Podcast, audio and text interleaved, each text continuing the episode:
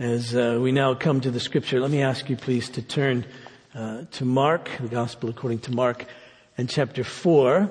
I want in a moment to re- begin reading in verse 35. So Mark uh, chapter 4, please, and verse 35. As you find that, let's pray together. Our Father in heaven, um, your word is a lamp to our feet, a light to our path. Uh, we trust it to guide us. Uh, your word is powerful. Uh, your word is alive and brings life to us. And so we pray that it would revive our souls. Uh, Father, through this word, I pray that you bring grace to us. In Jesus' name, amen. Mark uh, chapter 4, verse 35. On that day, when evening had come, he, that is Jesus, said to them, let us go across to the other side. And leaving the crowds, they took him with them in the boat, just as he was. And other boats were with him. And a great windstorm arose, and the waves were breaking into the boat, so that the boat was already filling. But he was in the stern, asleep on the cushion. And they woke him and said to him, Teacher, do you not care that we're perishing? And he awoke and rebuked the wind and, and said to the sea, Peace, be still. And the wind ceased, and there was a great calm. And he said to them, Why are you so afraid? Have you still no faith? And they were filled with great fear and said to one another, Who then is this that even the wind and the sea obey him? And then we say, the grass withers, the flower falls, but the word of the Lord remains forever. Now this uh, passage has been on our list of encounters with Jesus. That's what we're considering these days. And it seems to me to be good providence because fear seems to be something that even social distancing can't keep from spreading.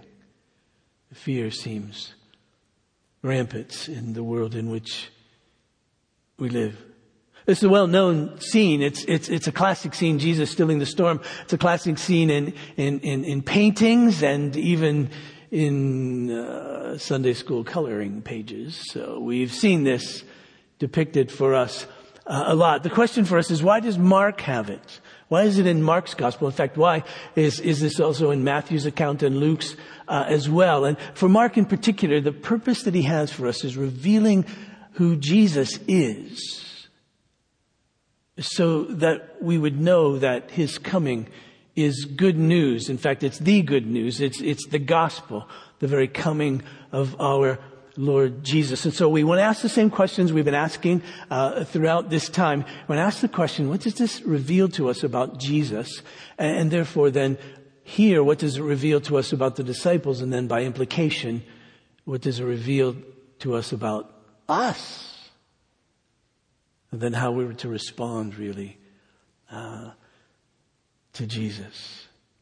But as we begin, it's, it's important for us to realize that this event, as amazing as it seems, really did, really did happen. You know, we, we often use the word uh, incredible. We say that that was incredible or unbelievable. And, there's a couple of different ways to take that. We can take that literally to say that it can't happen, like the cow jumping over the moon. We say that's incredible, that's unbelievable. No, no, no, no, I can't believe that. But you see, this really happened. And, and there's some telltale signs that this is an eyewitness account. In, in ancient writings of fiction, uh, details were usually left out. Now, our fiction writers use a great deal of detail to develop characters and scenes and so forth and so on. Not true in the days in which Mark wrote. And so when there was great detail, even what we might refer to as unnecessary detail, uh, it gives the sense of an eyewitness, not Mark, but probably Peter, who was his companion. In fact, one commentator, William Lane, um, commenting on this passage, puts it like this. He says, this account bears the marks of personal reminiscence of one who had experienced the event. Notice the details that are here. It was that day. It was, it was, it was evening.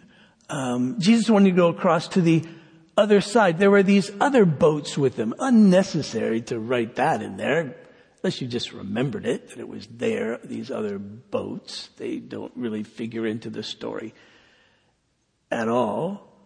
Uh, we see that Jesus was in a particular place in the boat, in the stern, and, and he was on a cushion. I mean, we don't need to know that. But somebody who was there who saw it would remember, oh yeah, he was in the stern on a cushion.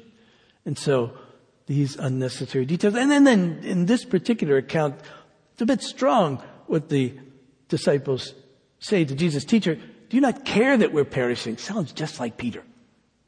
That, that he would say something like that. And the others we have, oh, we're perishing. Don't you know? But, but, but here it's, it's more of a rebuke of Jesus. Don't you care?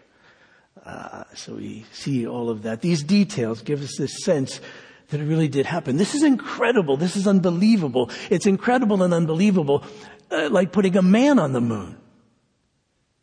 Before that was done, and even now we look back and we say, do we really do that? Wow. That's amazing. That's unbelievable. That's incredible. But it really happened. This is incredible, unbelievable. It really happened. You see, if this is just a legend, if this is just something thrown in a, a story, uh, a book to, to try to mm, uh, impress us with Jesus, to try to give us a sense that he's really God when he really isn't, then, then that really isn't very helpful or very hopeful. But no, no, no, this is really true. This really happened. So the question is, well, what then really did happen? Well, well, Jesus was in a boat. He had been preparing this boat for a while and, and, and he had gotten into it early that day. And gotten into it because he was teaching and there was a great crowd around him. And when that happened, very often Jesus would go out a bit in a boat so that he could be seen better and he could uh, project uh, to them his voice and so they could hear him better. And so he was out in this boat. By the end of the day, it appears that he was exhausted, tired, obviously slept through a great storm. So he was tired. And, and, so he says to his disciples, it's time for us to leave here. Let's go to the other side. That's my, that's my real plan for you, uh, to get to the other side. And so they proceeded to do that. It, they, they, seems like they did it quickly. They took Jesus just as he was. They just they just went. There were some other boats around as well who, who went. Uh, and then there was a great storm at sea. Now, I don't know anything about weather patterns or anything like that, but, but they tell us that the Sea of Galilee is about 700 feet below sea level, and it stands in the shadow of Mount Hermon, which is about 9,200 feet high. And they tell us that these kinds of storms can happen in that kind of setting. And, and so a great storm did. It was a huge storm, as Mark puts it, is Greek is emphatic. It's a huge storm. And in fact, when Matthew describes this, he describes it as a sea quake, really, literally. He uses the same idea as an earthquake, except happening at sea. So you can only imagine what this might have felt like, sounded like, uh, been like, uh, this ear-shattering, mind-numbing, uh, men-soaking, shaking, freezing, frenzied, frightened, everything like that all of a sudden. And it must have been great because some of the men on this boat were experienced fishermen. And so here they were, uh, uh, frightened, thinking that they were hopeless, thinking that they in fact were going to die. And so terrified, dreading what was going to happen, they woke up Jesus who was asleep. And their question is fascinating. Don't you care that we're perishing? Jesus identified this as fear, but it was fear because they thought they were hopeless, they were helpless because Jesus didn't care. They really didn't believe that he would do anything about it or could do anything about it. He was asleep. Don't you care? We're perishing. That means we're terrified. And so here, here they were in this, in this situation and in this particular uh, setting. Don't you care? And I, I just wonder about that question. I want to say to the disciples, as we often say to them, even as we often say to ourselves, really? I mean, he called you. He taught you. He, he took you uh, uh, apart from even the crowds and explained everything that he was speaking to them in parables. He spoke to you in such a way that you would be able to understand. What makes you think he doesn't care or wouldn't care about you? But that was their sense right at that moment. So Jesus is awake now and he sees what's going on and he looks out and he, and he simply says, I, I wish I was there. I, I don't know how all this, I used to, as a kid, I don't know about you, most Sunday school kids do this, that, uh, when it's raining and big storm outside, sometime in your life you go outside and you pretend like you're Jesus. And you do a Jesus pose, however you think he must have stood at that particular time. And you, in whatever voice you can muster, say, peace, be still. And so you go back into your house. But Jesus stood there at that moment and, and said, peace be still. I can't even imagine the moment. Because right as he was even saying those words, it must have been so loud. The boat must have been rocking uncontrollably. Uh, the disciples must have been shaken in every single way. The look on their faces must have been well, scary even to look at. Even as they reflected their own fear. Desperate. And everything going around them, crashing and all of that. And then all of a sudden, everything is calm. The water's calm. The boat's calm. No more rain. No more wind. No more noise.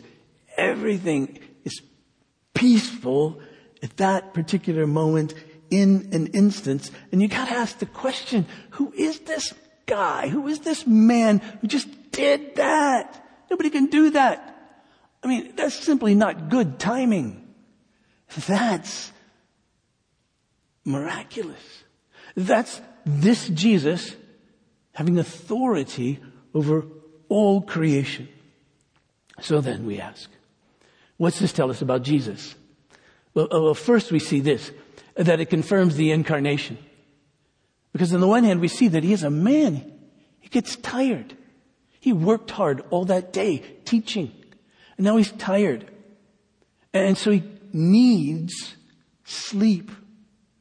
And he sleeps soundly. But also, he does only what God can really do. The wind and the sea obey him. Psalm 89 verses 8 and 9.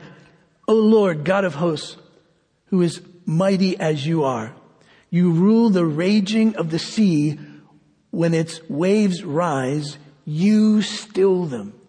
I mean, only God, only God can do that kind of thing. We remember Moses at the Red Sea. Only God can do that kind of thing. No one else can do that. No one can look at the raging sea and say, stop other than God. This morning in our uh, profession of faith, uh, we used uh, Colossians and uh, and chapter one. So look back in your bulletin, or you could you could look it up and, and find Colossians and, and chapter one. In verse 15, He, Jesus, is the image of the invisible God, the firstborn of all creation. For by him all things were created in heaven and on earth, visible and invisible, whether thrones or dominions or rulers or authorities, all things were created through him and for him. You see, he has authority. He's the author of thus. He has authority over all creation, over all things. He made them. You see, when he said, peace be still, uh, fascinatingly again, he rebuked the wind and the sea.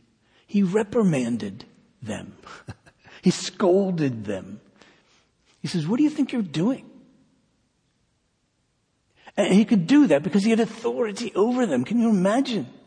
He had authority over the wind and sea. And he did that because he was the creator of the wind and the sea. And he's before all things, and in him all things hold together. He's the head of the body, the church. He's the beginning, the firstborn from the dead, that in everything he might be preeminent. For in him all the fullness of God was pleased to dwell, and through him to reconcile to himself all things, whether on earth or in heaven, making peace by the blood of the cross. And for in him all the fullness of God was pleased to dwell. Chapter 2 in Colossians, verse 9. For in him, in Jesus, the whole fullness of deity dwells bodily. That's him, you see. And you've been filled in him who is the head and rule and authority of all. That's Jesus. How did the apostle John put it? The word became flesh and dwelt among us. Uh, Charles Wesley in a great Christmas incarnational hymn, veiled in flesh, the Godhead see. Hail, incarnate deity, pleased as man with men to dwell. Jesus, our Emmanuel. Emmanuel, God with us. That's it, isn't it? That's who he was. We could see it here. Uh, Jesus, awakened from his needed sleep, takes authority that's his over creation and stills the storm. How else can we explain this other than incarnation? There's the man who's God. This is Jesus. So what's it say to us about the disciples and then by implication, what's it say about us? Well, first they were afraid. Now, uh, frankly, that seems really rational. I mean, even for the fishermen, this is a huge storm. They're hopeless in the face of it. And so fear, you see, seems to be, to me, to be something normal. But for Jesus, he interprets it very differently. He says, why are you afraid? Still, still, after all that you've seen of me, after all that you've heard from me, still you have no faith. There's a sense in which this kind of fear that they have is, is, is not in tune at all with faith. Because you see, this kind of f- fear says, I'm hopeless, Jesus, even though you're here. And I'm hopeless because you don't care. The storm is raging. It's going to kill us. We're going to die for nothing. And you don't care. You're asleep. You're not going to do anything about it at all. And so this fear doesn't at all drive me to faith. Now there's some kinds of fear that will drive us to faith. I mentioned in the little note I sent to you about Jehoshaphat. Um, and the scripture tells us about him that his fear was really a fear that led to faith. It wasn't inconsistent with faith. His fear was one, the scripture says that when Jehoshaphat realized there were enemies all around him, and then he looked at his own people and said, we're hopeless here. We, we have no hope in ourselves. But, but then that turned him to God. It said that, that he was afraid and he turned and sought the Lord and all Jerusalem, all his people, all Judah with him. Um, that fear was a fear then that reminded him of who God is and says, I'm not hopeless because God has made promises to me. And if you read Jehoshaphat's prayer, you find that it's based on God's covenant promises to his people. And when Jehoshaphat prays, he reminds God of all that God has done for them. He reminds God of his promises. And he says, in a sense, we're banking on this. We're banking on you being faithful to your promises. You see, that fear wasn't a hopeless fear. That fear was a fear that took him to God in real faith. But the disciples, in this moment, are so terrified. Their terror, their dread really, is that they don't believe that Jesus cares. So it's not real faith, you see. It's not real faith. And so Jesus then questions all of that. One person put it like this. He said, said, there are situations that happen in life that come between us and the assurance that God cares for us. Right? Situations that come between us and the assurance that God cares for us. And, and, and, and when those situations arise, uh, they can often cause us to lose track of the presence of God in our lives and His Word to us. See, in one sense, and I don't blame the disciples for this at all because I forget it all the time. In one sense, they could have simply said, well, wait a minute. Jesus said, we're going to the other side. There's a storm. He must have a plan. He must know how uh, we're going to get to that other side through this storm, you see. Because you know, Jesus could have, at the end of the day in the boat, looked at his disciple and said, let's stay here tonight because there's a storm brewing on the sea. And, and they might think, well, thanks for caring about us and thanks for caring about yourself. You don't want to get in the storm. We don't want to get in the storm. And, and, and, you know, you're pretty good at predicting the weather, Jesus. We're good at it too. Sometimes we can predict when there's a storm at sea. And so, so uh, at the end of the day, they would have probably felt all right about things, but, but, but, but that's it. But in this case, they were utterly depleted of their own resources. But, but rather than go to Jesus and go, well, I remember you said uh, we're going to go to the other side, and so we trust you, or, or, or, rather than thinking through all the things that he had done, what they had seen him do in terms of healing and forgiving sins and driving out demons and, and all the rest, and, and rather than listening and remembering the teachings concerning the kingdom of God, uh, that situation came between them and their assurance that he really cared for them. And thus, they had no faith. Now, it's sweet. And just keep this in your mind that even in the midst of that, Jesus still stilled the storm. And even in the midst of that, he says, No, no, no, no. I care for you because you're mine. And at the moment, you don't trust me so much. But he still did it because he had to show them something. Because really, Jesus had two purposes for getting in the boat and going on the Sea of Galilee that evening. Uh, one purpose was to get to the other side, which he would. the other purpose was to reveal himself to them in a way that should knock their socks off, and which really did. But I have to say, you know, I, I'm like that as well. I get like that. There are situations that arise that can come into my life that get between me and the assurance that God really cares for me. We saw it in ancient Israel in Isaiah chapter 40 that I read a little while ago. That was, that was their complaint to God. Uh, you're not regarding our situation. You don't care for us. We think about that. It's easy right now in the context of the world in which we live and, and all that's going on with this virus and everything else to wonder, does he, does God really care? Where is God right right now.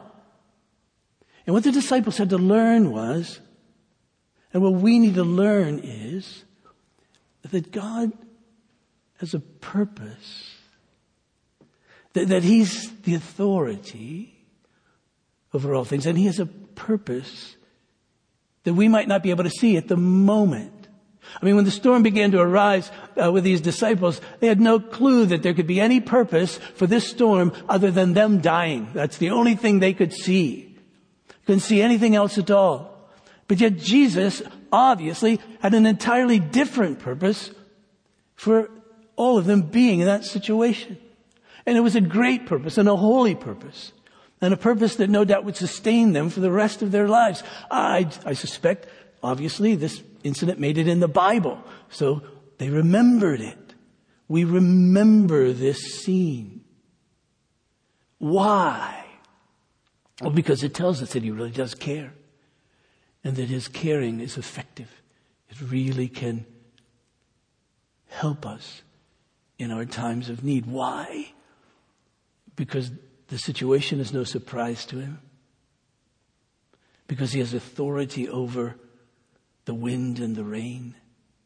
He could have kept the wind and the rain from starting in the first place. He could have kept this storm from brewing in the first place. And my suspicion is he's kept lots of storms from, from brewing in the Sea of Galilee and in our lives. Uh, but when they do come, we needn't think that he doesn't care. Oh, it's a tendency for us because the situation has come between us and our assurance. But, but we, really mustn't lose track of his word because you remember, Jesus never promised, please forgive this terrible pun, smooth sailing. Right? He, he never did. He never promised us that. He was very honest. Even in the wonderful teaching of the Sermon of the Mount, which we, we so love, he brings up persecution. And he says, you'll be blessed. Thus, you should rejoice and be glad. And, and, and we can't miss the fact that he's telling us right there that persecutions will come. In fact, he tells us on the night that he was betrayed that they, they, they hated me, they'll hate you. So, so we get that, that that can be part of our lives. And then he speaks about life when his disciples ask him about the signs of the times and, and when the end is going to come. And he mentions wars, and he mentions famines, and he mentions earthquakes, and all kinds of other calamities that take place in the face of the earth. And he doesn't say to his disciples, now, uh, you're immune from those. They won't, they won't affect you. In fact, he says, in the world you'll have tribulation. You'll suffer. There'll be difficulties in life. We read through the lives of, of the great saints throughout history, and, and, and we know our own lives. We're not immune from difficulties. Difficulties happen. But he says to us, as his people, don't be afraid. Trust me. Because I know what I'm doing. I picked the right course that night to go across the Sea of Galilee. Maybe at the moment when the storm was arising, you, thought I'd made a mistake. You thought it wasn't the right course at all, but it really was the right course, right? And at the end of the day, after all this is said and done, when he stills the storm and they marvel at him, then of course they say, yes, this was, this was, this was worth it to see that. Jesus yeah, I, I do care. I, I had a purpose a loving, caring, wise, holy purpose in this for you. Uh, trust me. And we can see that. Turn to uh, Romans, please, quickly, and chapter 8. Romans chapter 8, please. See, no circumstance should get between us and this word. Romans 8, uh, verse 18. Paul writes, For I consider that the sufferings of this present time are not worth comparing with the glory that is to be revealed to us.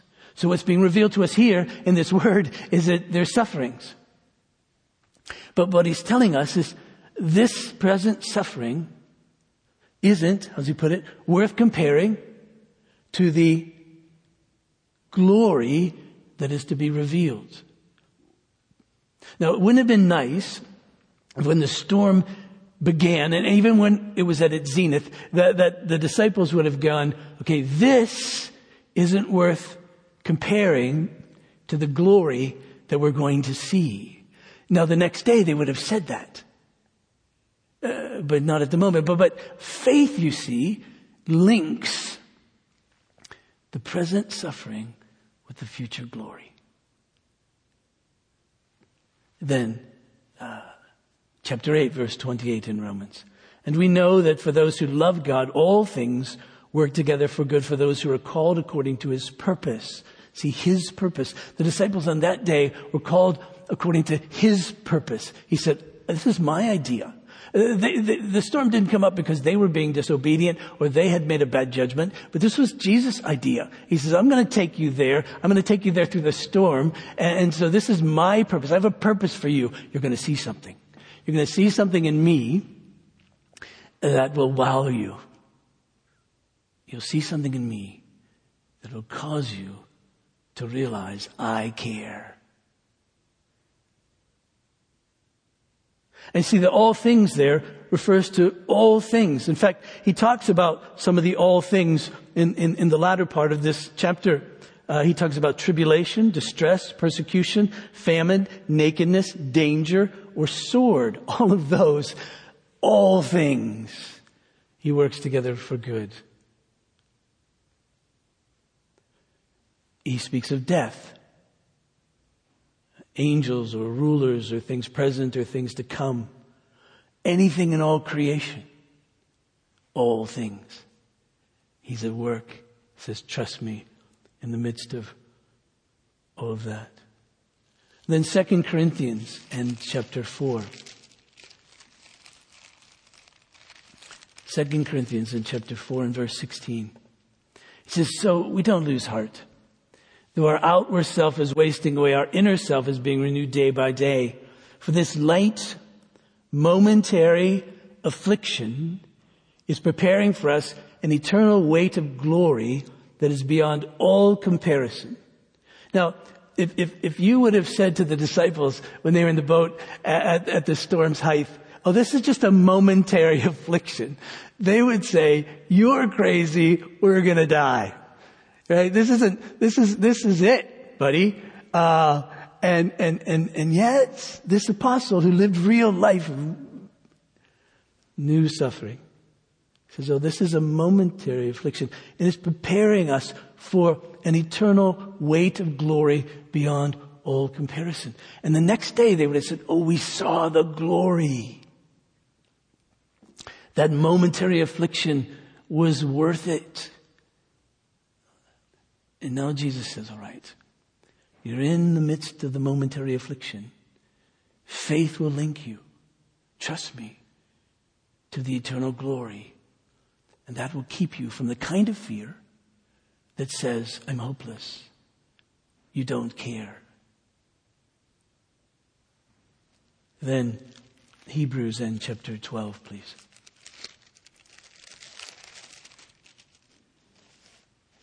Many of you are thinking, wait a minute, I wrote his sermon.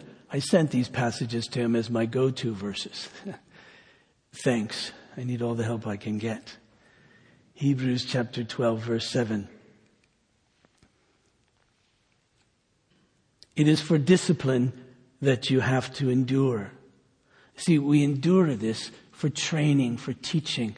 Uh, the disciples should have, could have thought about that um, in the midst of the storm. They, they, could have stopped and said, wait a minute, wait a minute. We have to endure this moment because there's training here, there's teaching here, there's lessons here, there's something that God wants us to know.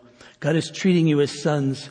For what son is there whom his father does not discipline? If you're left without discipline in which all have participated, then you're illegitimate children and not sons. Besides this, we have earthly fathers who disciplined us, uh, and uh, we respected them. Shall we not much more be subject to the Father of spirits and lived? For they disciplined us for a short time as it seemed best to them, but but he, that is God, disciplines us for our good, that we may share in his, in his holiness. For the moment, all discipline seems painful rather than pleasant, but later it yields the peaceful fruit of righteousness to those who have been trained, trained by it. You see, in the midst of the storm, it would have been helpful if the disciples would have thought, this proves I'm a child of God. I'm in the midst of this storm and, and Jesus is here. And so this proves that I'm a child of God. He's disciplined. He's training me. He's teaching me something. He doesn't teach this anybody. He's teaching me something because he's my He's my Father. And, and this is, is, is for my good so that I may share in His holiness and a day will come when it will yield the fruit of righteousness uh, to those who have been trained by it. My sense is that that storm that the disciples experienced that day did exactly that. It, did enable them to share in holiness. It did, and it, it did teach them and, and, and, and give them this fruit of righteousness as they've been trained by it. We see the lives of these men and it worked in them. And so we trust, I pray, for us as well. I'm running out of time, so you can look up uh, the short passage in James chapter 1, but let me look here in 1 Peter in chapter 1 as well, verse 3. Blessed be the God and Father of our Lord Jesus Christ. According to his great mercy, he's caused us to be born again to a living hope through the resurrection of Jesus Christ from the dead, to an inheritance that's imperishable, undefiled, unfading, kept in heaven for you, who by God's power are being guarded through faith for a salvation ready to be revealed in the last time. So he says, this is what he's done. But then verse six, in this you rejoice, what he's done, though now, for a little while, if necessary. You've been grieved by various trials so that the tested genuineness of your faith, more precious than gold that perishes though it's tested by fire, may be found to result in praise and glory and honor at the revelation of Jesus Christ. Though you've not seen him, you love him. And though you don't see him now, uh, you believe in him and rejoice with joy that is inexpressible and filled with glory, obtaining the outcome of your faith, the salvation of your souls. Uh, the disciples in the, in the boat, uh, someone could have said to them, you know, what's necessary right now is this storm. I know you don't think it's necessary. I think if you had your choice, you would have stayed on the other side and all of that and not experienced this now that you're experiencing it. But it really is necessary. And it's, it's going to prove very fruitful for you because it's going to cause your faith to be genuine. And don't you know that it did? Don't you know that they would think back on that experience and they would say, I should never think myself hopeless. I should never think that I'm hopeless because I think that God doesn't care. I should always know that He does care. And therefore I can always trust Him. And therefore I can always uh, uh, be at peace. Yes, be at peace. But notice very quickly back in Mark uh, chapter 4 that at the end of the day, after they were afraid because of the storm, now they're even more afraid. There's even greater fear. And why is that? Because now they realize that there's someone who's more powerful than the most powerful thing they knew. Uh, there's someone more powerful than this storm, and, it, and it's Jesus. And so now they're afraid again. But, but this fear is different than the previous fear. In fact, two different Greek words. One means dread, the first one, hopeless dread, you see. And this one is, is a fear that shapes our lives, that moves us to worship. Paul Tripp, a pastor, psychologist, um, says that only fear can overcome fear. You can only overcome one fear with a greater fear. And by that he means this fear of Jesus that leads us to worship.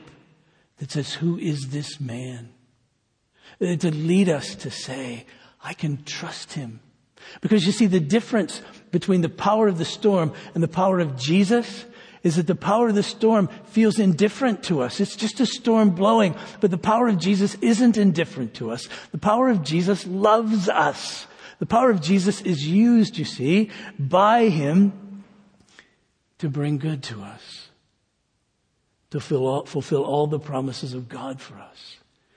And so we fear Him because we know His power and His grace and His wisdom and His love.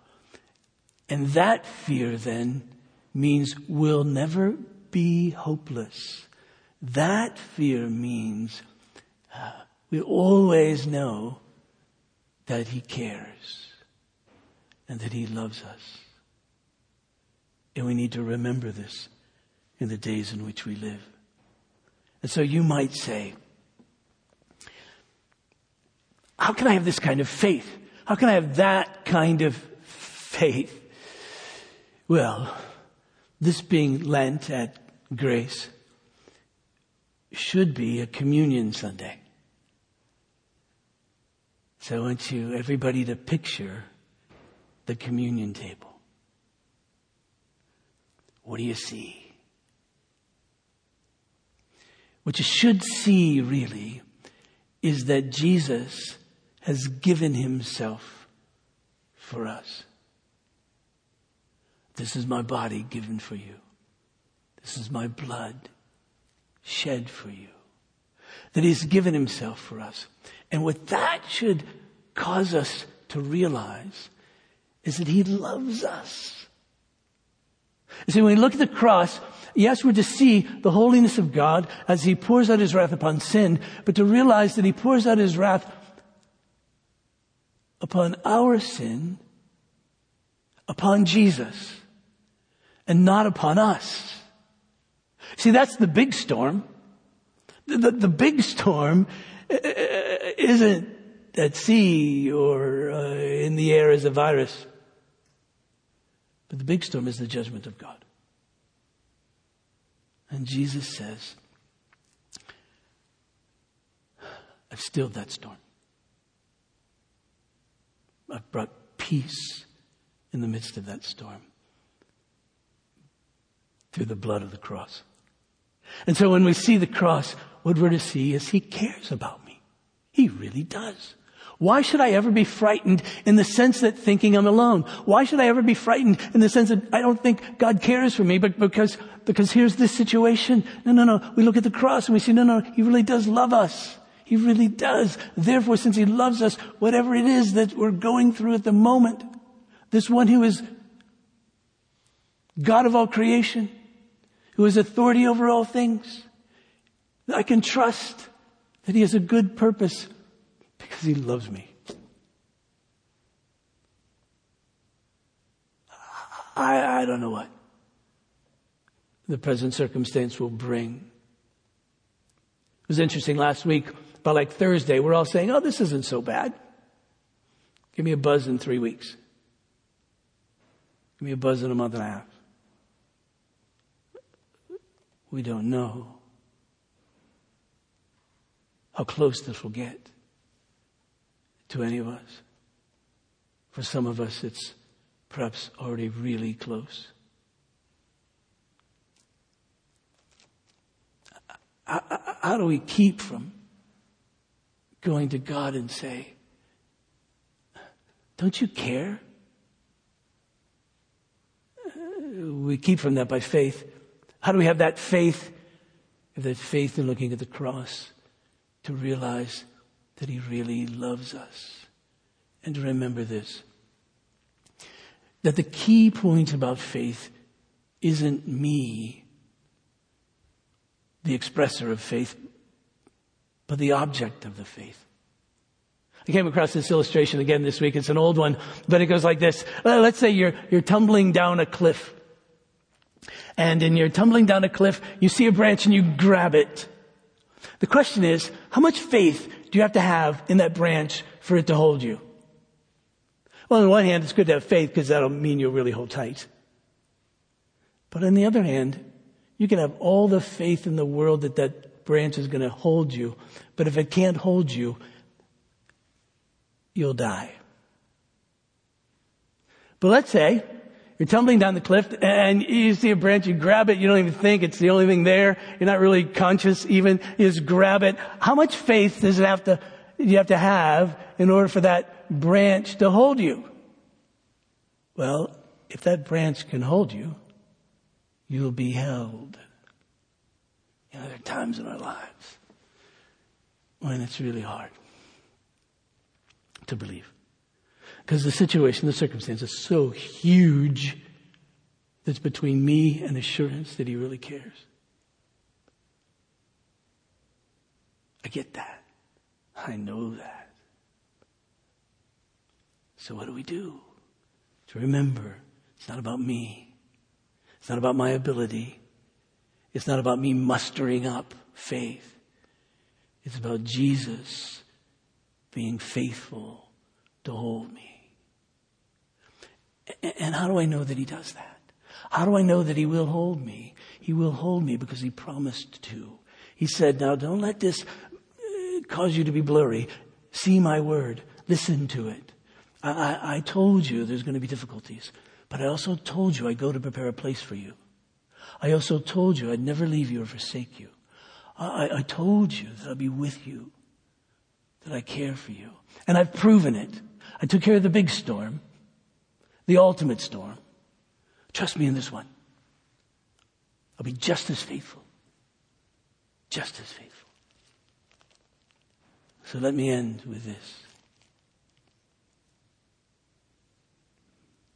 And we know that for those who love God, all things work together for good, for those who are called according to his purpose. For those whom he foreknew, he also predestined to be conformed to the image of his son in order that he might be the firstborn among many brothers. And those whom he predestined, he also called, and those he called, he also justified, and those whom he justified, he also glorified. What then shall we say to these things? God is for us. Who can be against us? He who did not spare his own son, but gave him up for us all, how will he also, how will he not also, along with him, graciously give us all things? Who shall bring any charge against God's elect? It is God who justifies. Who is to condemn? Christ Jesus is the one who died. More than that, who was raised, who is at the right hand of God, who indeed is interceding for us. Who shall separate us from the love of Christ? Shall tribulation or distress or persecution or famine or nakedness or danger or sword? As it is written, for your sake we are being killed all the day long, regarded as sheep to be slaughtered. No. In all these things, we are more than conquerors through him who loved us. For I am sure that neither death nor life, nor angels nor rulers, nor things present nor things to come, nor powers, nor height, nor depth, nor anything else in all creation will be able to separate us from the love of God in Christ Jesus, our Lord. Hmm. Let's pray. My Father in heaven, we give you thanks that our Lord Jesus Christ is the Lord of all creation that his sovereign power cannot be thwarted, that he has authority over all. But even more, we're grateful that he loves all who call upon his name, all who trust in him, and thus we live in the assurance that you care for us when times are pleasant and even when they're not. We know that when difficulties come, you in your wisdom and love have a good and holy purpose for us. But Father, I confess with my brothers and sisters that these difficult times can cause us, like the disciples on the boat, to be afraid and to doubt your love. Enable us, I pray, to see clearly the cross, that we may know with certainty the love of Christ. To know that, God, you demonstrate your own love for us in this, that while we were yet sinners, Christ died for us. This is love. Not that we loved you, but that you loved us and that gave your son as an atoning sacrifice for our sins. So that God, looking upon him, we may be assured that we will remain steadfast in faith. Father, bless those among us. And these days sustain our health. We pray that this virus doesn't spread to us or from us. Protect us all, but particularly protect the bodies of those who are most vulnerable to illness. Protect the hearts and minds of those most vulnerable to fear. Protect those who are on the front lines of this fight, our healthcare workers, doctors and nurses, and all others who care for those who are ill. Be with our educators as they adjust to new ways to teach, our, our students as they learn uh, uh, now how to uh, be efficient outside of the classroom. Help us all as we adjust to this new normal for this time. Grant grace to families as many spend each day together. As school time is adjusted to be at home, as work is done at home, as many find themselves isolated from family and friends. Give wisdom and strength to those who govern government and medicine and education, business, church, family. Enable husbands and wives to love each other well. For children, God, help them to be as unscathed as they can be. Grant them freedom from anxiety and enable them to experience the joy of being a kid. Cause us, please, not to be anxious, but to trust in you. And Father, we continue to pray that you'd be gracious to enable a cure to be found. And Father, still, uh, much of our lives, though consumed with this virus, uh, still need to be lived out normal life. We, we thank you for the birds in the morning that sing, the flowers that are starting to bud, the trees, sunshine. Your covenant that says you care for us. And Father, even apart from the virus, there are re- relational difficulties that preceded this time and, and still may be going on. There's disabilities and anxieties and loneliness and grieving, all unrelated to the virus, but related closely to normal life. And so we pray, Father, be with us, help us be faithful in these days. And please give us clear evidence of your presence among us. Give us good stories to share with one another as we see you at work. Please, we pray, draw many to yourself. And we're able to assemble again in this place. There'll be new ones among us who've been called through the witness of our church. And this we pray. In Jesus' name, amen.